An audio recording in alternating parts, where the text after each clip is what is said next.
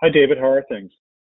Things are they are what they are, and uh, I think things are okay for myself, probably for you, but I know that a lot of our people out there, our members listening, are facing some really difficult times.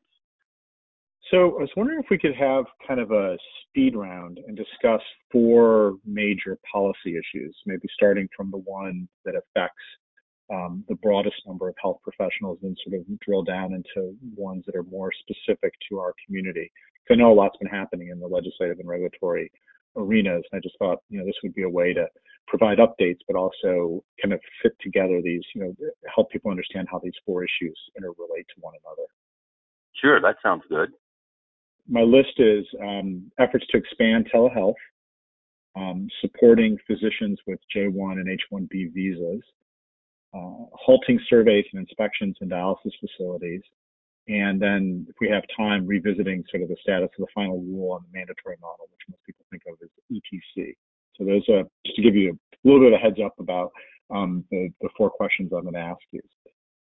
Those are, those are some very good issues. There's a lot there for for uh, ASN members to think about. So let's go. Okay, you're on the clock. Expanding telehealth. Expanding telehealth. Okay. We've been talking about telehealth a great deal. We know that we've gotten approval to do all the MCP visits, both in center and home, by telehealth. The one issue, and that you and I have talked about a lot, and others at ASN in the last week, has been the fact that telehealth is approved now for most everything that you can imagine. However, telehealth is strictly defined as asynchronous audio and visual. And not all of our, our, our patients, not everybody can really do that. They either don't have it or they really don't know how to use it. And so uh, CMS has said that's okay if you have to use a telephone. You know, we understand that, and we are going to get you telephone codes. The catch is, a lot of people think they're going to be able to bill telehealth rates, and they're not. And this is a difficult time for everybody economically, as well as the health challenges, and particularly smaller practices. What they what gets reimbursed for telephone is much lower than what gets reimbursed for telehealth. Um, and you're actually president of one of the groups that that we worked with last week to to go back to CMS in a letter from the Councils for Medical uh, Specialty Societies, right? Yeah, that's right. And, and I think the point to emphasize is that a lot of coalitions, if it's you know CMSS or the American College of Physicians, I know um, had a letter that was co-signed by a number of internal medicine societies, including ASN and RPA, as well as the American Medical Association and some of the other sort of larger groups. Um, everyone has been, I think, pretty much rallying around these issues. And I think that the clarification is the temporary na- um, nature of this. I'm just wondering if you could sort of highlight that for us. One of the things that most everybody here listening will know is that there are codes 99441, 99442, and 99443. And those are telephone codes and they had been when the when the crisis uh, began, they had been on the non-payment list. You could use them, but you weren't paid for them by Medicare. Those have been activated now, and you are paid for them. What what we have asked ASN and the other members of, I think there were 41 other groups in the CMSS letter and 42 um, besides us in the CSS letter uh, asking for these changes, is we basically are saying during this period please make the reimbursement for those telephone codes to be on par with the reimbursement for E&M codes uh, for telehealth. And so that, when you are really doing this work, you know, when doctors and, and are talking to patients and they're having to use a telephone, uh, but they're doing so to keep the patient uh, who's they are already determined stable, to keep them from being exposed and having to come into a facility um, that is really paramount. So for right now, we're trying to say, uh, let's make this work that both uh, you've, you've, got approved telehealth and you've got telephone. But for the moment, uh, while this public health emergency is ongoing, let's put parity between those two. So particularly for smaller practices and also for people who are practicing in areas where you have a lot more um, elderly and disadvantaged uh, individuals for whom telehealth is more difficult or more challenging you know, make sure that they also don't take the hit financially that, that they may not be able to afford to take a hit. And that's that's nephrology and that's also throughout medicine. Okay, issue two, supporting physicians on J1 and H1B visas. Okay, this one is is pretty straightforward, and I think everyone can understand this. ASN and others in the kidney community have gone to Capitol Hill and said, please help us. Uh, and we've also uh, reached out to the various departments of government that oversee immigration. Please help us in in in this time of crisis to make certain things happen. These are for people who are legally here and who have the ability as, as physicians or, or other healthcare professionals to really make a difference in this. And so we've we've asked them to do a couple things. We've asked the Congress to let State Department and Homeland Security know that we need to extend visas and other protected status for, for physicians and medical residents throughout the rest of this emergency. So if your status runs out, it, you're you're okay to continue on. Expediting approval of visa extensions and changes of status is also very important. Uh, continuing the H-1B premium processing option, uh, which turns around visa applications in 15 days for the of situation we're in here right now, that is critical. Uh, establishing visa processes at embassies and consulates worldwide, um, so that others, uh, you know, who are who could really make a difference in providing healthcare are able to join in and come, and also allowing those physicians and residents with the J1 and H1B visas to be redeployed, and that's a really critical in response to the COVID-19 pandemic as we see this move across the country and in different states and different places, the ability to move people, we've made, you know, the government has made it okay for people to go practice across state lines if they're already um, have a valid license in another state. We need to be able to use everybody we can, and that would include allowing these physicians and residents to be able to be redeployed where there's more intense and there's a more intense need. So just to point out something that I think is important from a historical perspective. And as we start to think about how some of these policy changes, you know, the two that we've just talked about, but also as we move forward to the, the other two that are on our list today, um, how some things will be enacted, if you will, temporarily and then become permanent, or how government changes as a result of, of a crisis. Um, before 9 11, the visa program was housed within the Department of State and after it was moved to the Department of, of, Homeland Security. And so it really shifted, if you will, sort of how we think about visa and immigration related issues. Um, I just raise that because I think that's a very concrete example of a crisis, a response, and then that response becoming, if you will, a permanent shift in government policy. Do you see that happening, or how do you see that happening with, with telehealth or with some of the visa related issues?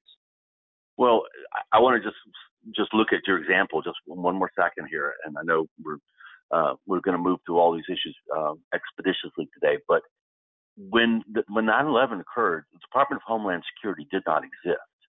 Um, it is one of the biggest departments in the federal government now, and so that was that was just 19 um, years ago, and it did not exist at all.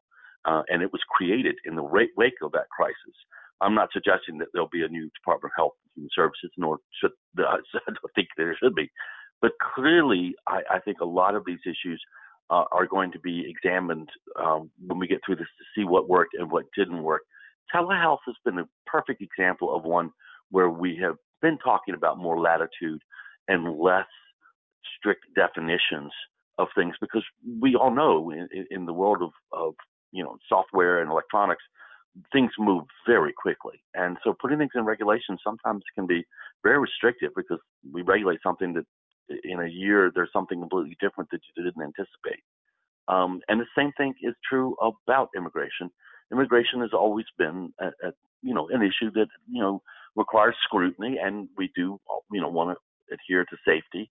But um, we're talking about people who have medical degrees who want to come practice medicine and we need them right now. And actually, even in times of non-crisis, we need them in the workforce. Um, so you could definitely see some of these things being expanded and and eventually becoming much more of the of standard operating procedures. So let me shift to the two more nephrology centric policy issues. The first, which obviously would be temporary, is this idea of halting surveys and inspections in dialysis facilities that one is definitely more in the category of, of something I would not necessarily see happening long term, but for the short term, nephrologists and and dialysis facilities and and all the staff there have been doing everything possible to deal with people who have to go into a facility to be dialyzed or even come in for their lab work. Um, these patients, as we know, people with kidney failure, some of the most vulnerable patients there are in terms of comorbidities and what this virus could do to them. So normally it would be normal operating procedures for a surprise inspection team uh, to come in and, and see a facility and say we're going to do an infection control or a desktop survey. Right now, that is a very different situation. Most every facility, I, I think probably in the country, I'm, I'm, I'm not saying that with a survey in front of me, but probably most everyone right now is operating with a no visitors policy. Same way with hospitals. Um, so that when people are in those facilities being dialyzed, being treated, they're trying to keep them as separated as they can. They're trying to use um, their their PPE as judiciously as they can, trying to keep everything clean, trying to keep these people isolated. And right now, in that situation, for those inspectors to show up uh, in what is the middle of a very stressful, difficult time to kind of really could keep virus contamination from going on. Um, there's really not in that facility. There's not really a, a space for them to be able to do that inspection that's not going to come in contact with these patients. It's going to be they're going to be in moving throughout the facility. This is not the time to have people who are not essential to being in there to be in there at the time that the patients are. Um, and many facilities are running um, shifts that are just for COVID-19 patients who are being dialyzed. So this is this is really a challenging thing. They also need to use the PPE, which is very very much being guarded and highly valued right now. So we're not asking them to stop this forever. We're asking them to stop this now. Uh, we are asking them to stop it immediately, and we're asking them to stop it through the rest of the crisis. And then, of course, they can make an evaluation when they think that, that, that we pass that point that it will be okay. And I should say from a tangentially related perspective, if we shift from the facility to the individual nephrologist, um, the American Board of Internal Medicine announced on, on Monday, April 13th, that they were essentially suspending maintenance of certification for all their diplomates. So the 10,000 nephrologists and then the other approximately 190,000 um, internists and other subspecialists. So basically, how it's going to work is if your MOC or your recertification is up at the end of 2020, you can continue through the process. Um, you know, continue to maintain your license to complete um, part two self-assessment, complete the secure exam if they're able to to hold it in this in the fall because of course they canceled the spring ones and then you if, if you pass your exam would be recertified for another 10 years or you can delay for a year and so they'll basically extend the deadline until the end of next year 2021 which will allow them hopefully um, for the process to be able to continue and those different steps to continue um, next year for people who would do at the end of this year. So really, you know, there are some examples kind of in other parts of medicine for what you're suggesting. So I think it's really important. Well, and I'll add to that uh, because you you know, on the same vein, many many nephrologists, many of, of ASN's members who would be listening to this this podcast, are, right now are doing their in-center visits and so forth by telehealth. They themselves are trying to stay out of the facility both so that they stay well, but also so that they don't carry the virus around. That's the whole purpose of the plan right now. So if the people who are actually the, you know, the clinicians who are saying, I'm going to remove myself from this equation, this this physical space at the moment to help this uh, effort, then I think we can understand that it, we're not asking that they, they do this out of just sheer convenience. This is a serious issue, and this is a, a serious moment in which we really need to do everything possible to to stop the spread of the virus. So let's, let's end on an issue that is really unrelated to COVID 19, at least from a policy perspective. My memory was that the Center for Medicare and Medicaid Innovation had planned to unveil the final rule for the mandatory model, which is better known as ETC, on April 1st. I'm just wondering if you could provide an update about the ETC and that whole effort. Well, the ETC originally had a date of January 1, and then they asked for comments about extending it to April 1. And this was all pre uh, COVID 19. And uh, we all agreed, and, and uh, ASN also asked for it to be delayed until April 1 to give nephrologists more time to get organized for it. Um, however, as obviously a great deal has changed. uh, we've not gotten final word from CMMI, that's the Centers for Medicare and Medicaid Innovation, just yet on exactly when it will come out. Most of us have expressed to them that we are, you know, we ASN remains supportive of the program and would like to see the model move forward, but this is this is not the time to be unveiling something that would require so much upfront preparatory work when when a lot of the clinicians and facilities are doing everything they can to basically hold it together and keep people safe and well. So it is not something that we want to see canceled. We do think that it probably would make more sense for it to be unveiled in its final form a little bit further down the road. Um, and I, I can't tell you whether it would be a month or two months or three months because we don't know exactly how this is going to work out over the months ahead. Um, and then when it is unveiled, to make sure that there is a, a you know a reasonable amount of time before its actual start date uh, for people to get prepared and practice to be prepared. So we remain ASN remains supportive of it, but I think right now it's just it would not be the time to launch a mandatory model in the midst of this crisis. Well, David, you covered four major policy issues around telehealth, visas, uh, surveys and inspections, and the mandatory model or ETC. Um, I really appreciate your bringing us all up to date on these important topics. Um, I'll let you have the closing word.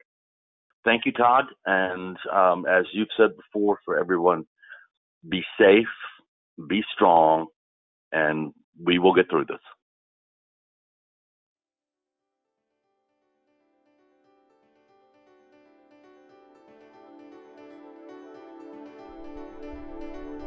This podcast is copyrighted by the American Society of Nephrology, all rights reserved.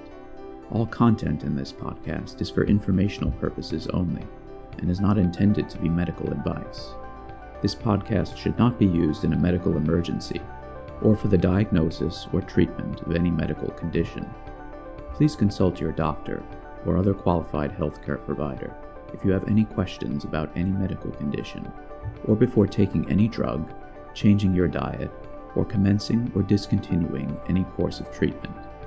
Thank you for listening to this podcast from the American Society of Nephrology.